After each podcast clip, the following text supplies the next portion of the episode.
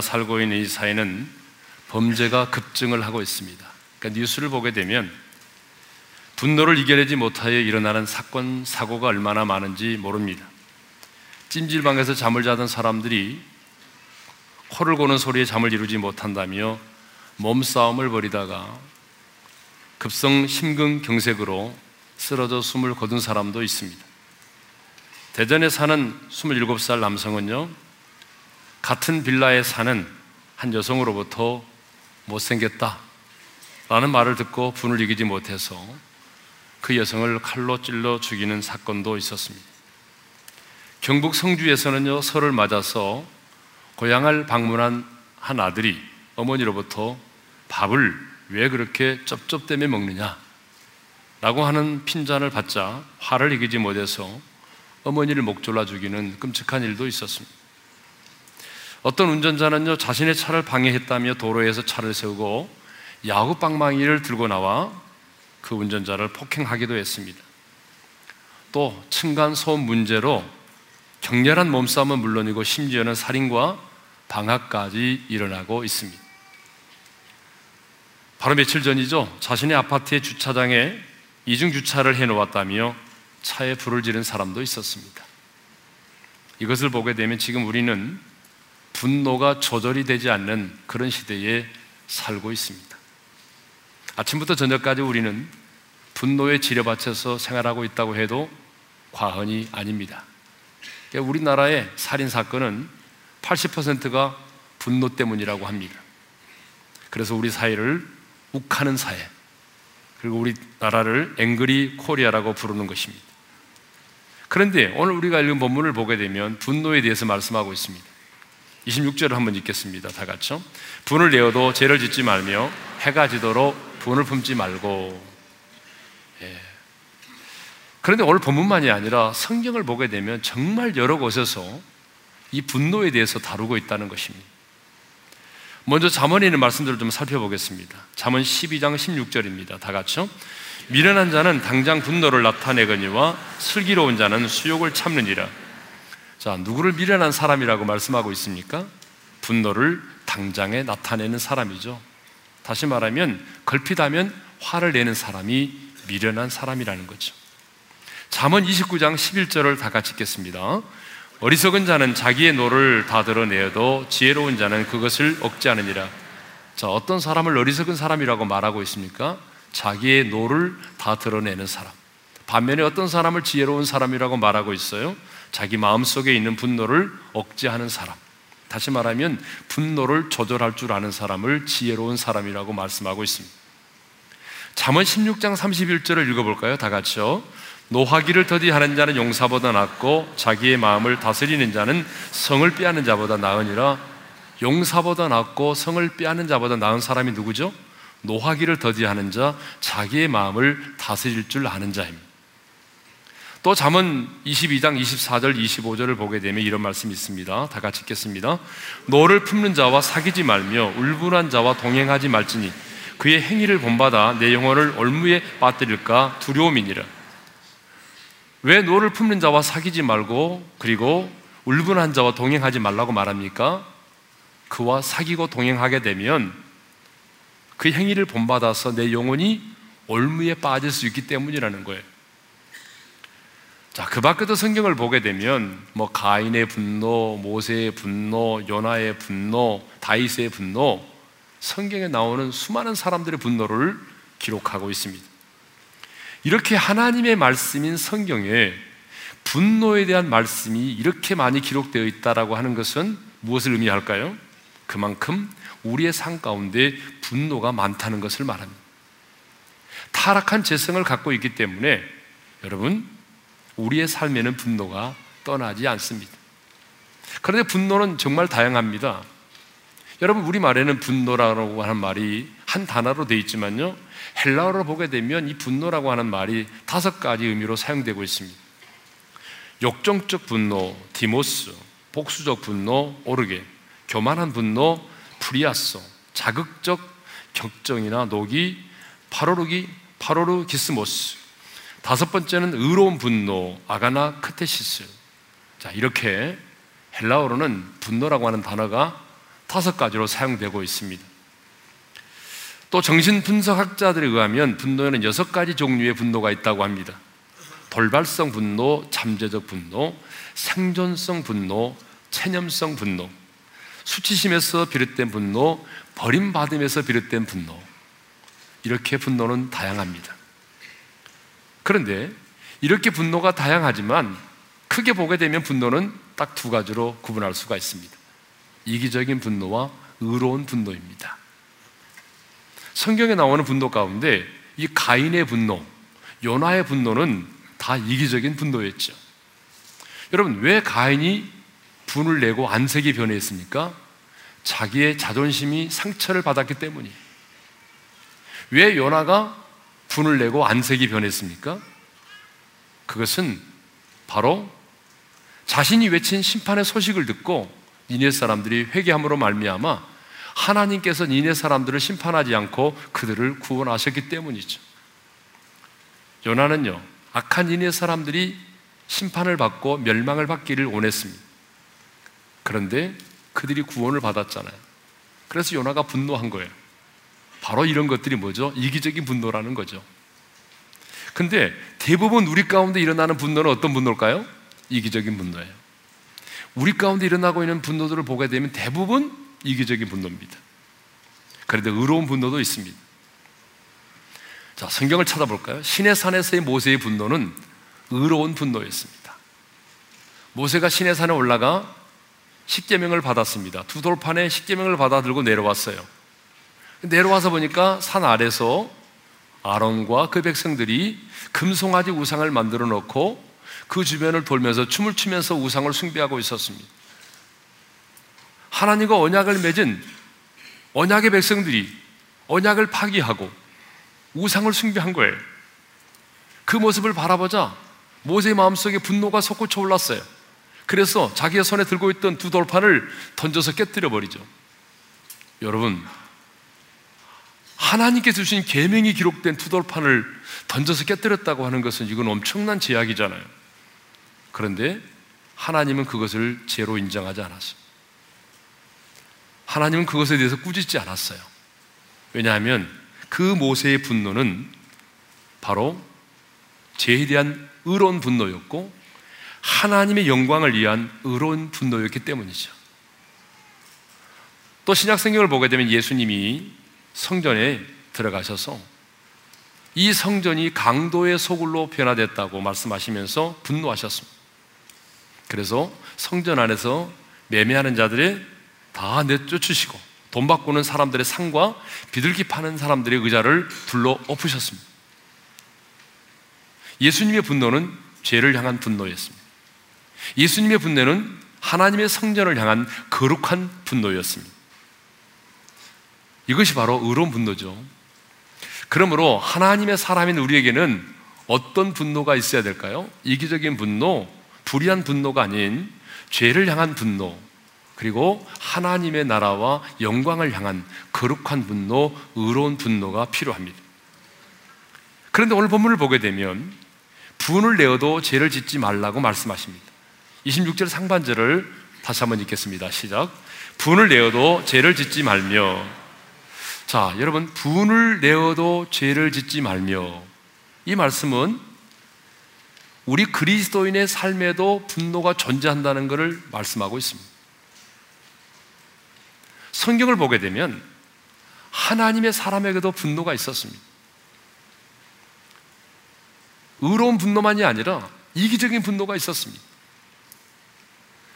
자, 두 사람을 예로 들겠는데 구약을 대표하는 두 사람이죠.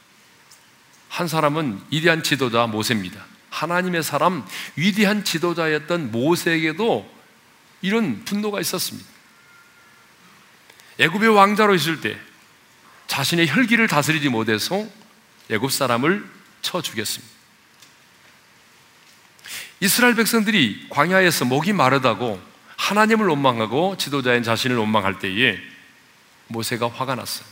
그래서 너희를 위하여 이 반석에서 물을 내랴 하면서 손을 들어서 지팡이로 반석을 두 번이나 내리쳤습니다. 하나님은 반석을 명하여 물을 내라고 말씀했는데 화가 너무 난 모세는 그 분노를 이기지 못해서 지팡이를 가지고 반석을 두 번이나 내리쳤단 말입니다. 이 일로 인해서 모세는 가나안 땅에 들어가지 못하게 됩니다. 모세에게도 이런 분노가 있었습니다. 하나님의 마음에 합한 자였던 다윗에게도 이런 분노가 있었습니다. 다윗은 나발이 자신이 보낸 종들을 무시하고 모욕하자 화가 머리끝까지 치밀어 올랐습니다. 그래서 내가 나발과 나발에게 속한 모든 사람을 죽여버리겠다고 칼을 차고 그 집을 향하여 나아갔습니다. 그런데 그 도중에 그 나발의 부인 지혜로운 자 아비가일을 만나서 마음을 돌이키게 되죠. 구약을 대표하는 두 사람, 이대한 지도자인 모세에게도 분노가 있었고 하나님의 마음에 합한 자였던 다윗에게도 분노가 있었습니다. 그렇다면 오늘 우리에게도 분노가 있을까요, 없을까요? 분노가 없는 사람은 이 자리에 왔네요. 자, 우리에게도 분노가 있을까요, 없을까요? 분노가 있습니다. 아무리 신앙이 좋은 사람이라 할지라도 분노로부터 자유로운 사람은 한 사람도 없습니다. 그런데 오늘 하나님은 우리에게 말씀합니다. 분을 내어도 죄를 짓지 말라. 분을 내어도 죄를 짓지 말라는 거예요. 욱하는 성격 때문에 분노가 치밀어 올라올지라도 그 분노로 죄를 짓지 않도록 하라는 것입니다. 그런데 여러분, 이게 어디 쉬운 일입니까? 우리 안에 끓어오르는 분노를 조절하고 다스리는 일은 정말 어렵습니다. 내 스스로 내 안에 분노를 다스릴 수 있고 내 스스로 내 안에 끓어오는 분노를 내가 끊어버릴 수 있고 조절할 수 있다고 한다면 왜 우리가 전문가인 그 사람을 만나서 상담을 받겠습니까? 왜 우리가 그렇게 하도록 하나님 앞에서 몸부림치면서 이 문제를 가지고 기도를 하겠습니까?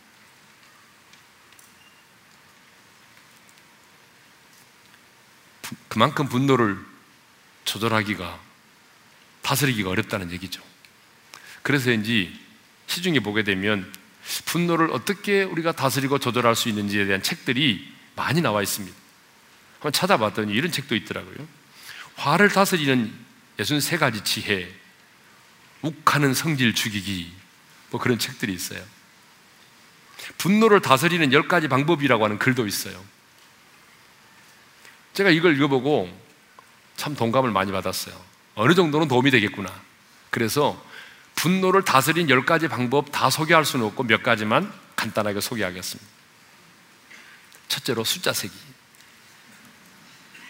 상대방으로부터 모욕이나 또 비교를 당하고 무시를 당해서 분노의 감정이 막 우리 안에 치솟아 오를 때 그때 차분하게 천천히 1부터 10까지 숫자를 세어보라는 것이에요. 너무 빨리 세면 안 되죠. 1, 2, 3, 4, 5, 6, 7, 8, 90 이렇게 세면 안 되고요. 천천히 하나, 둘 이렇게 세라는 거예요. 고르는 동안에 그 사이에 어때요? 그 숫자를 세는 시간에 우리의 화가 어느 정도 진정될 수 있다는 것입니다.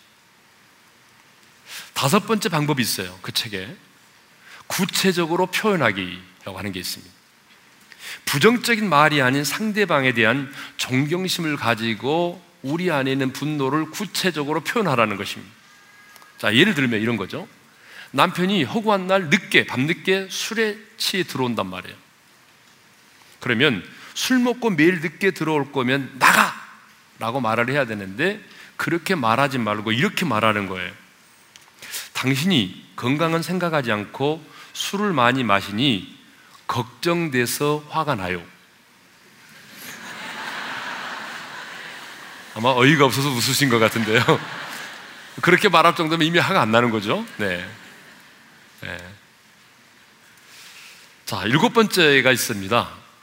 에, 분노를 다스리는 열 가지 방법 중에 일곱 번째가 뭐냐면 운동하기라고 하는 게 있어요. 운동. 운동을 통해서 분노의 에너지를 발산시키게 되면 정서적 안정을 어느 정도 가질 수 있다는 거죠. 일리가 있는 것 같습니다. 여러분, 분노가 치밀어 오르면 집안에 있는 것을 부수지 말고 나가서 운동을 한번 해보세요. 네.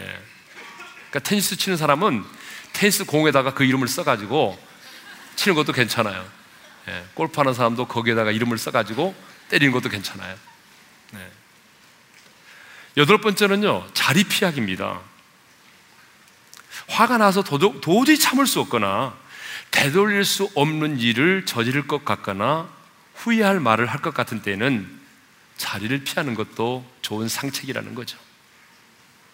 아홉 번째는요, 거울 보기가 있어요. 화를 내는 내 모습을 거울로 들여다보게 되면 일그러진 모습 때문에 화를 조절할 수 있다는 거죠. 근데 사실 쉽지는 않은 것 같아요. 누가 화를 내면 거울 앞에 가서 화를 내겠어요. 화를 내는 자신의 그 일그러진 모습을 보게 되면 내 모습이 왜 이렇지? 라고 생각을 하게 되겠죠. 그런데 오늘 본문을 보게 되면 분을 내어도 죄를 짓지 말라라고 말씀하고 있습니다. 분을 내어도 죄를 짓지 않도록 하기 위한 방법이 뭐냐면 해가 지도록 분을 품지 말라는 거예요. 26절 하반절을 읽겠습니다. 다 같이요. 해가 지도록 분을 품지 말고 다시 한번 읽겠습니다. 시작. 해가 지도록 분을 품지 말고 예, 좀 더 나는 좀 다른 사람보다 화를 잘 낸다라고 생각되는 분만 한번 읽어볼까요? 시작. 해가 지도록 분을 품지 말고 다 읽으시네요. 예. 여러분 분노의 감정 그 자체는 어쩔 수 없습니다. 누구에게나 있습니다. 분노의 감정이 없는 사람은 한 사람도 없어요. 아무리 신앙이 좋은 사람에게도 40일 금식 기도하는 사람에게도 분노의 그 감정 그 자체는요 다 있습니다. 누구에게나 있어요. 그런데 그 분노의 감정 때문에 죄를 지는 일이 없도록 하기 위해서 분을 품지 말라는 거예요. 왜냐하면 분을 품게 되면 분을 품게 되면 그 분노가 내 안에서 성장을 한다는 거예요. 그 분노가 내 안에서 자라기 시작을 해요. 그리고 시간이 지나면 반드시 그 분노를 표출하게 되어 있습니다. 여러분, 왜 분을 품지 말아야 되느냐? 그 첫 번째 이유는요, 내가 분을 품게 되면 그 분노의 감정이 내 안에서 점점 점점 자라서 내 생각과 내 감정과 내, 지, 내 의지를 지배하기 시작한다는 거예요. 그래서 예수님도 음욕을 품은 자마다 이미 가늠했다라고 말씀하셨어요. 음욕 그 자체는 죄가 아니지만 음욕을 품게 되면 어때요? 그것은 가늠죄가 된다는 것입니다. 분노를 품으면 그 감정이 우리 안에서 자라기 시작합니다. 죄라고 하는 것은 성질이 하나 있어요. 자라는 성질. 그래서 제가 장성한 즉 사망을 낳느니라 그랬잖아요. 품으면 자라게 돼 있습니다. 그렇습니다. 분노를 품고 여러분이 잠자리에 들게 되면 활활 타오르는 연탄불을 가슴에 품고 잠자리에 드는 것과 같습니다. 분노를 품으면 반드시 그것이 우리 안에서 자랍니다. 걷잡을 수 없을 정도로 커집니다. 그래서요, 반드시 복수를 계획하게 돼 있어요. 분노를 품으면 복수를 계획하게 돼 있어요. 분노를 품게 되면 반드시 살인, 방화, 폭력, 이런 열매를 맺게 돼 있습니다. 그러므로 분노를 품지 말라는 거예요. 그런데 해가 지도록 분을 품지 말라고 말씀하고 있죠. 해가 지도록이라고 하는 말이 무슨 말이죠? 하루라는 시간이 지나가기 전을 말하는 것이에요. 그러니까 잠자리에 들기 전에 신속히 하라는 거예요. 뭘?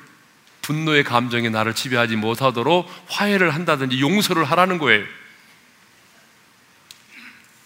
그런데 예수 믿는 사람들이 그렇지 않아요. 믿음 좋은 사람들이 그러지 않아요. 부부싸움 해놓고도요, 3일 가요, 4일 가고, 한 달 가는 사람이 있어요. 한 달 가도 말을 안 하는 사람이 있어요. 이 사람은 분노를 품는 사람이에요.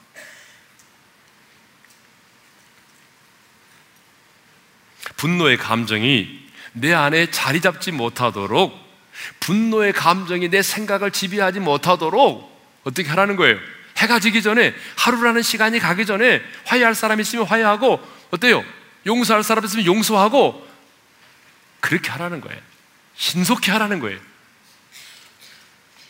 또 우리가 왜 해가 지도록 분을 품으면 안 될까요? 왜 우리가 분을 품고 잠자리 들면 안 될까요? 두 번째 이유죠. 그 두 번째 이유는 마귀가 틈을 타기 때문에 마귀가 틈을 타기 때문에. 예. 자 27절을 읽겠습니다. 다 같이 시작. 마귀에게 틈을 주지 말라. 다시 한번 읽겠습니다. 마귀에게 틈을 주지 말라. 예. 마귀에게 틈을 주지 않기 위해서요. 마귀는요 틈을 노립니다. 마귀의 전략은 언제나 틈새 전략입니다. 여러분 이 세상 경제에도 뭐 틈새 시장이 있고 막 그러잖아요 그런 것처럼 마귀의 전략은 언제나 틈새 전략입니다 언제나 허시탐탐 기회를 노리다가 틈이 생기면 역사하기 시작해요. 하나님과 우리 사이에 틈이 생기면, 부부지 간에 틈이 생기면, 부모와 자식 간에 틈이 생기면, 공동체 안에 틈이 생기면 반드시 마귀가 틈을 타는 거예요. 그러니까 마귀로 틈을 타지 못하게 해야 돼. 우리가 분을 품잖아요.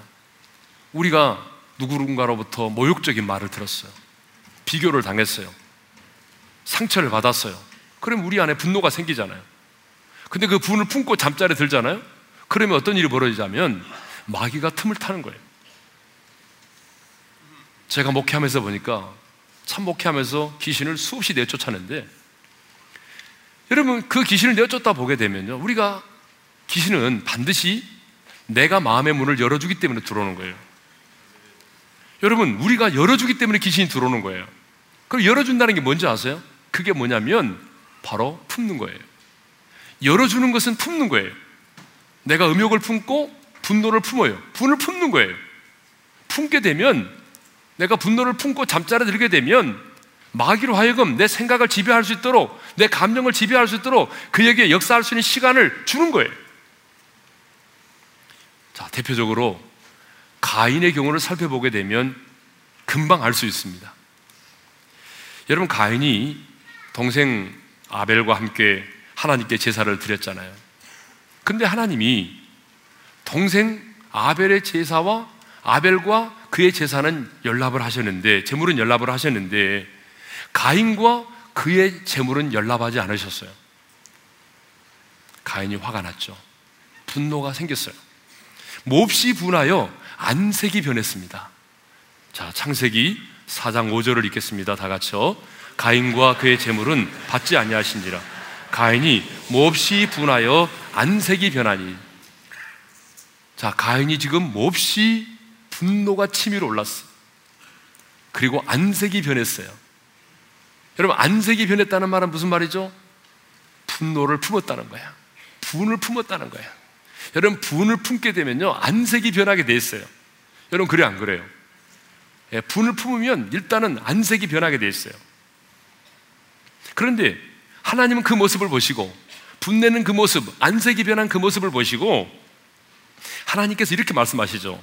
창세기 4장 6절입니다. 다 같이요. 내가 분하여 하면 어찌 됨이며 안색이 변하면 어찌 됨이냐. 무슨 말이죠? 분을 품지 말라는 거예요. 너 왜 분을 품고 있느냐? 분을 품지 말라는 거예요. 그런데 가인은요, 회개하지 않았어요. 분을 품었어요. 끝까지 분을 품었어요. 여러분, 분을 품게 되니까 어떤 열매가 맺어졌죠? 어떤 결과에 이르게 됐어요?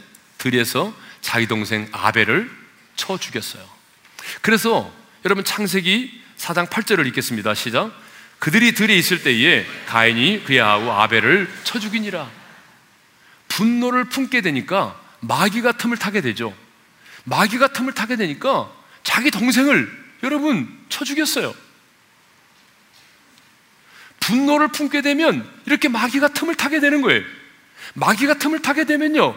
여러분, 이런 끔찍한 열매를 맺게 되는 거예요. 근데 거기서 끝나는 게 아니에요. 하나님께서 또 한 번에 회개할 수 있는 기회를 주셨어요. 가인에게 말씀하십니다. 너의 동생이 어디 있느냐? 내 아우가 어디 있느냐? 하나님 몰라서 물어요? 회개할 수 있는 기회를 준 거예요. 그때 가인이 제가 제 동생을 죽였습니다. 잘못했습니다. 용서해 주세요. 이렇게 했으면 얼마나 좋았겠어요. 근데 이렇게 말하죠. 내가 내 아우를 지키는 자니까. 내 아우가 어디 있는지 모른다는 거예요. 자기가 죽여놓고도 뻔뻔스럽게 모른다라고 말했어요. 무슨 말이죠? 마음이 강팍해졌다는 증거죠. 정리하면 이렇습니다. 분노를 품게 되면 마귀가 틈을 타게 되고 마귀가 틈을 타게 되면 이런 살인, 폭행, 이런 엄청난 열매를 맺게 됩니다. 거기서 끝나는 것이 아닙니다. 하나님이 찾아와 말씀하셔도 그 음성 앞에 반응하지 못할 만큼 마음이 강팍해지는 것입니다.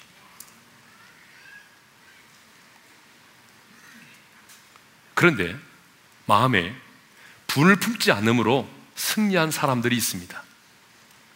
여러분 뉴스를 보셔서 아시겠지만 이번에 미국 사우스 캐롤라이나 주에 있는 이매뉴얼 아프리칸 감리교회에 살인 사건이 있었습니다. 목사님과 성도들이 성경 공부를 하고 있었는데 한 백인 우월주의자가 총기를 들고 난입을 했습니다. 그래서 거기 목사님과 성도들 9명을 총으로 쏘아 죽였습니다. 많은 사람들이 그 사건이 보도되자 염려를 했습니다. 미국 사회가 염려를 했어요.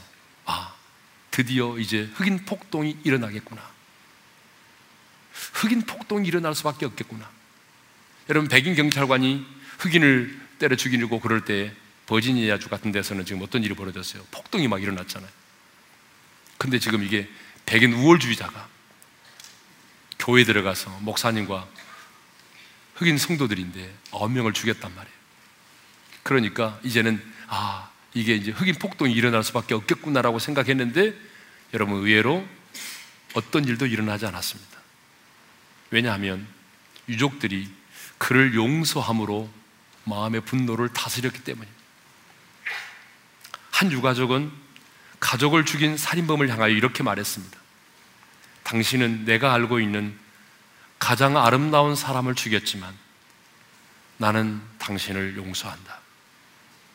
또 다른 유족은 이렇게 말했습니다. 다시는 엄마를 나눌 수도, 엄마와 얘기를 나눌 수도 없지만 당신에게 하나님의 자비가 있기를 위하여 기도하겠다. 여러분, 그 유족들은 하나님의 사람들이었습니다. 마음의 분노를 품지 않았습니다. 용서함으로 그 분노를 다스렸던 것입니다. 여러분, 억울한 일을 당하고 모욕을 당하면 분노하고 싶고 복수하고 싶은 죄의 소원은 누구에게나 있습니다. 그러나 우리는 그 분노가 범죄 행위로 발전하지 않도록 우리의 마음속의 분노를 다스려야 하는 것입니다. 그러면 분노를 어떻게 다스리죠? 하나님의 사람인 우리는 우리 안에 끓어오르는 이 분노를 어떻게 다스릴 수 있나요? 첫째는 하나님께 나아가 내 마음의 분노를 표출해야 됩니다. 대표적으로 한나와 같은 사람이죠. 한나는 아이를 낳지 못해서 분인 나라는 여인으로부터 무시를 당했습니다. 그래서 3월상 1장 6절에 이런 말씀이 있습니다. 다 같이 읽겠습니다. 시작. 그의 적수인 분인나가 그를 심히 격분하게 하여 괴롭게 하더라. 여러분, 아마 여인분들은 아실 거예요. 결혼했는데 아이를 못 낳은 거예요. 아이를 못 낳게 되니까 어때요? 자손은 계보를 잇기 위해서 또 다른 여자를 취한 거죠. 두 번째 여인인 분인나가 너무나 임신을 잘하는 거예요. 그러니까 이 분인나라는 여인이 한나라는 여인을 계속해서 괴롭혔어요. 얼마나 괴로웠으면 이렇게 표현했겠어요. 심히 격분하게 하여 괴롭게 하더라. 막 마음에 분노가 치밀어 오르게 만든 거예요. 너무너무 괴로운 거예요. 근데 여러분, 한나가 마음에 분노가 막 치밀어 오를 때 어떻게 했나요? 그것을 분인나라는 여인 앞에서 여러분, 남편 앞에서 표출했습니까? 그 분인나라는 여인 앞에서 표출했다면 아마 서로 머리끄댕이 잡고 싸웠을지도 모릅니다. 그런데 한나는 그렇게 하지 않았습니다. 너무너무 자기 마음이 고통스럽고 괴로울 때, 분노가 막 치밀어 오를 때, 하나님의 성전으로 달려갔습니다. 그리고 하나님 아버지 앞에서 자기 마음의 울분을 토해냈습니다. 3월상 1장 10절입니다. 다 같이 읽겠습니다. 한나가 마음이 괴로워서 여호와께 기도하고 통곡하며 한나가 마음이 괴로울 때 사람에게 가지 않았습니다. 하나님 아버지께 갔어요. 여러분, 우리 하나님 아버지는요, 우리가 우리의 마음에 울분과 감정을 쏟아 놓을 때 주님은 우리를 예면하지 않습니다. 그래, 알아. 내가 다 알아. 그래. 주님은 우리의 그 괴로운 울분과 감정, 이 통곡을 받아주시는 분이죠. 그러니까 여러분도 세상 사람 앞에 가서 우리의 감정을 표출하면 여러분 그것이 올무가 되고요. 도리어 상처가 될 때가 많아요. 그러니까 막 너무너무 견디기 힘들 때 마음속에 막 분노가 끓어오를 때 복수하고 싶을 때 죽이고 싶을 때 여러분 몸된 교회를 향해서 오세요. 3층에 가보면 우리 기도실이 있잖아요. 3층 기도실이 너무 사람들이 많이 오잖아요. 안 되면 1층이 항상 열어놓잖아요. 그러니까 여러분 1층에 와서 기도하세요. 예? 사실 성도들 만나보게 되면요. 마음에 울분이 쌓이는 분이 너무 많아요. 내가 낳은 자식이지만 죽이고 싶은 마음이 들고요. 옆에 잠자리에 누워있는 남편을 보면은 진짜 남편을 목 졸라 죽이고 싶다고 하는 분이 한둘이 아니에요. 남편들 조심하세요. 얼마나 힘들고 얼마나 고통스럽고 얼마나 괴로우면 옆에 잠자고 있는 남편을 바라보는 순간에 그냥 목을 그렇게 죽이고 싶어요. 여러분 오죽하면 그러겠어요. 오죽하면 얼마나 힘들면. 자, 두 번째로 어떻게 우리 하나님의 사람은 우리 마음을 다스려야 되냐면요. 성령의 충만을 받음으로 다스려야 됩니다. 자, 예수 믿는 우리 안에는 성령님이 계십니다. 여러분 믿으십니까? 바울이 그렇게 말했어요. 누구든지 그리스도의 영이 없으면 그리스도의 사람이 아니라고. 내가 예수를 믿었는데 내 안에 성령님이 계시지 않는다면 그 사람은 종교인이지 그리스도인이 아닙니다. 그런데 우리 안에 계신 성령님은 우리 연약함을 너무 잘 알고 계세요. 내가 얼마나 연약한 존재인지를 잘 아세요. 한마디 말에 잠을 이루지 못하고 밥맛이 떨어지고 상처받고 힘들어하는 것 너무 잘 아세요. 내가 얼마나 연약한 존재인지를 너무 잘 아세요. 그래서 우리의 연약함을 도우시기 위해서 그 성령님이 지금 우리 안에 와 계십니다. 자, 그 말씀이 로마서 8장 26절이죠. 읽겠습니다. 시작. 이와 같이 성령도 우리 연약함을 도우시나니 성령님이 우리 연약함을 도와주기 위해서 오셨고 우리를 위해서 친히 기도하십니다. 그러므로 여러분 우리가 성령의 충만을 받으면 그 성령께서 우리를 지배하고 다스리시면 성령의 능력으로 우리가 분노를 다스릴 수가 있다는 것이에요. 그래서 성경은 우리에게 말합니다. 술 취하지 말라 이는 방탕한 것이니 오직 성령의 성령으로 충만함을 받으라. 이건 명령입니다. 오직 성령으로 충만함을 받으라. 이건 명령이에요. 받아도 되고 안 받아도 되는 문제가 아니에요. 어제의 충만을 가지고 오늘을 살아갈 수 없어요. 오늘 내 안에 는 분노를 이겨내고 다스리려면 오늘 내 안에 성령의 충만함이 필요한 거예요. 분노는요, 내가 무시한다고 해서 없어지는 게 아니에요. 분노는 내가 억압한다고 해서 여러분 눌림을 당하는 게 아니에요. 사실 우리 힘과 능력으로는요, 여러분, 우리 힘과 능력으로는 누구도 여러분이 아무리 고행을 하고 40일 금식 기도를 해도 우리의 힘과 우리의 능력으로는 우리 안에 있는 이 분노를 조절할 수가 없어요. 우리 힘과 능력으로는 분노를 이길 수가 없어요. 그러나 예수님을 죽은 자 가운데서 살리신 그 성령님, 천지 만물을 창조하신 그 성령님께서 우리 안에 역사하셔서 우리의 감정을 지배하고 우리의 생각을 다스리기 시작하면 그 성령의 능력으로 여러분 우리의 감정을 분노의 감정을 다스릴 수가 있는 것입니다. 바울과 신라를 보십시오. 그들은 복음을 전하다가 억울하게 누명을 쓰고 감옥에 갇혔잖아요. 아니 귀신 들린 자를 자유해 줬으면 상을 받아야지. 왜 그들이 얻어맞고 감옥에 갇혀야 됩니까? 몸은 피로 물들고 상처난 곳이 부어오르고 발은 착고에 매여 있는데 기가 막힌 억울한 상황이잖아요. 그런데 여러분 감옥에 갇힌 바울과 신라는 한밤중에 뭐 했다고요? 찬송했잖아요. 큰 소리로 기도하며 찬송했잖아요. 그렇게 억울한 상황인데 왜 그들이 그 한밤중에 감옥에서 찬양했어요? 왜? 그것은 성령께서 그들의 마음과 생각을 지배하고 다스렸기 때문입니다. 여러분, 성령의 충만이라고 하는 게 바로 이런 것입니다. 우리는 뭐 성령 충만하면 펄쩍펄쩍 뛰고 성령 충만하게 되면 막 뒤로 자빠지고 여러분 이런 것을 성령 충만으로 생각하는 사람들이 있어요. 진정한 성령의 충만은 바로 이런 것입니다. 성령의 지배를 받는 것입니다.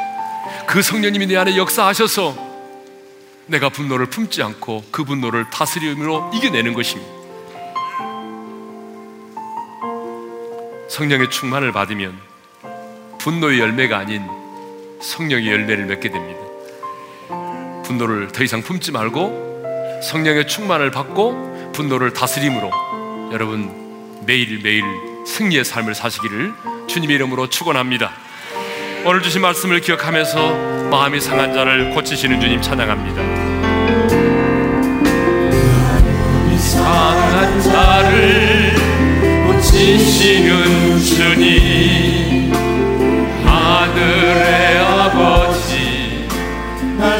다스리소서.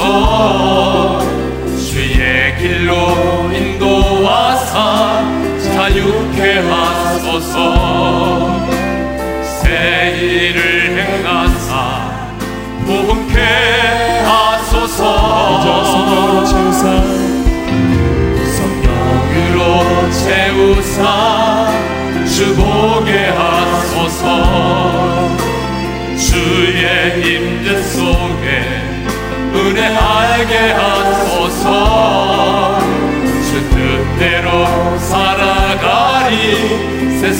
끝날까지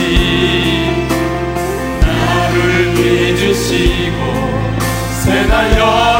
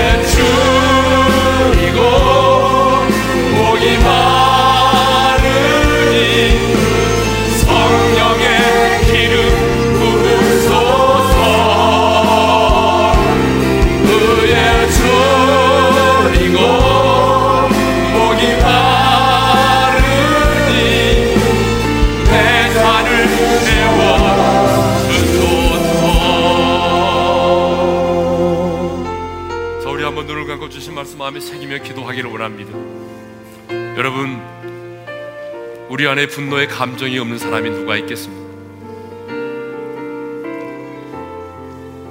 살아있는 자에게는 누구에게나 분노의 감정이 있습니다. 하나님의 사람이었던 모세에게도 하나님의 마음에 합한 자였던 다윗에게도 분노의 감정이 있었습니다. 오늘 우리에게도 분노의 감정이 있습니다. 여러분 안에 어떤 분노가 있습니까? 자식으로 인한 분노의 감정도 있을 수 있습니다. 내가 낳은 자식이지만 정말 자식 때문에 우리 안에 분노의 감정이 생길 때가 많아요. 내 곁에 있는 아내, 내 곁에 있는 남편 때문에 분노의 감정이 생길 때도 많아요. 아니, 때로는 나의 부모님 때문에 분노가 생길 때가 있어요. 나의 거래처의 사람, 나를 배신했던 사람, 함께 했던 친구와 동료 직원들, 많은 젊은이들에게는 이 시대를 향한, 이 사회를 향한 분노가 있어요. 내가 이렇게 대학을 나오고 대학원과에 나왔지만 내가 일자리를 구하지 못하는 이 사회적인 모습을 바라보면서 이 시대를 향한 분노가 우리 안에 있단 말이에요. 근데 여러분, 성경은 말합니다. 오늘 주님은 우리에게 말씀합니다. 분을 품지 마라. 분을 품으면 여러분 반드시 병이 됩니다. 분을 품으면 반드시 마귀가 역사합니다.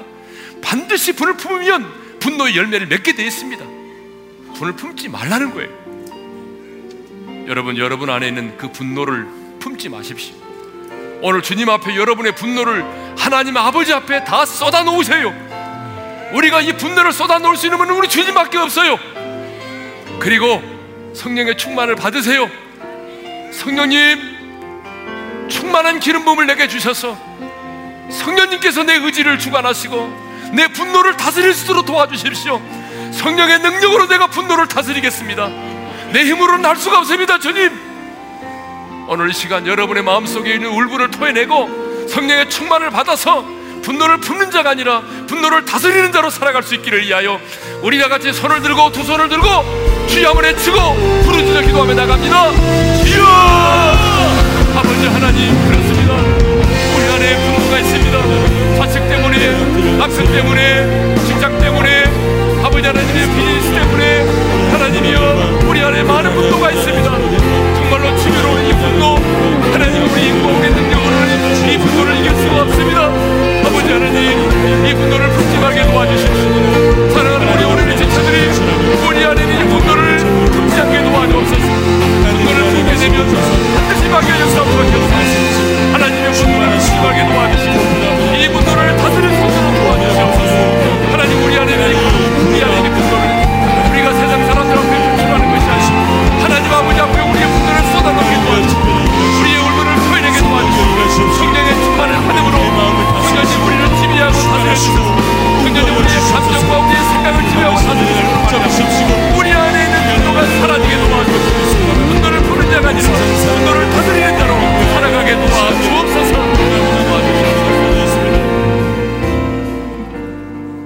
거룩하신 아버지 하나님 우리 안에 참 분노가 많습니다.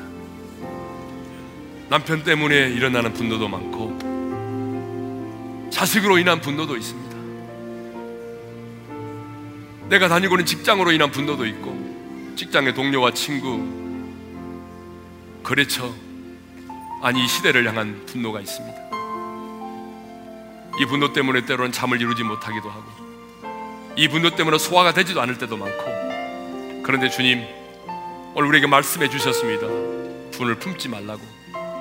오늘 사랑하는 우리 어린의 성도들을 분을 품고 있다면 오늘 우리 안에는 그 분노를 하나님 아버지 앞에 표출해 내기를 원합니다. 한나처럼 우리 안에는 그, 이 분노를 쏟아 놓을 수 있기를 원합니다. 주님, 우리가 이 분노를 품음으로 합병에 걸리지 않도록 도와주시고, 주님, 내 힘과 내 능력으로는 내 의지만으로는 이 분노를 조절하고 다스릴 수가 없사오니 성령님 사모합니다. 성령의 충만함으로 기름 부어 주시옵소서. 성령님 내 감정을 다스려 주시고 내 의지를 다스려 주시고 분노를 다스려 주십시오. 이제는 우리 주 예수 그리스도의 은혜와 하나님 아버지의 영원한 그 사랑하심과 성령님의 감동하심과 교통하심과 축복하심이 이제 분노를 품지 않고 그 분노를 다스리는 자로 살아가기를 원하는 모든 지체들 위해 이제로부터 영원토록 함께 하시기를 축원하옵나이다. 아멘.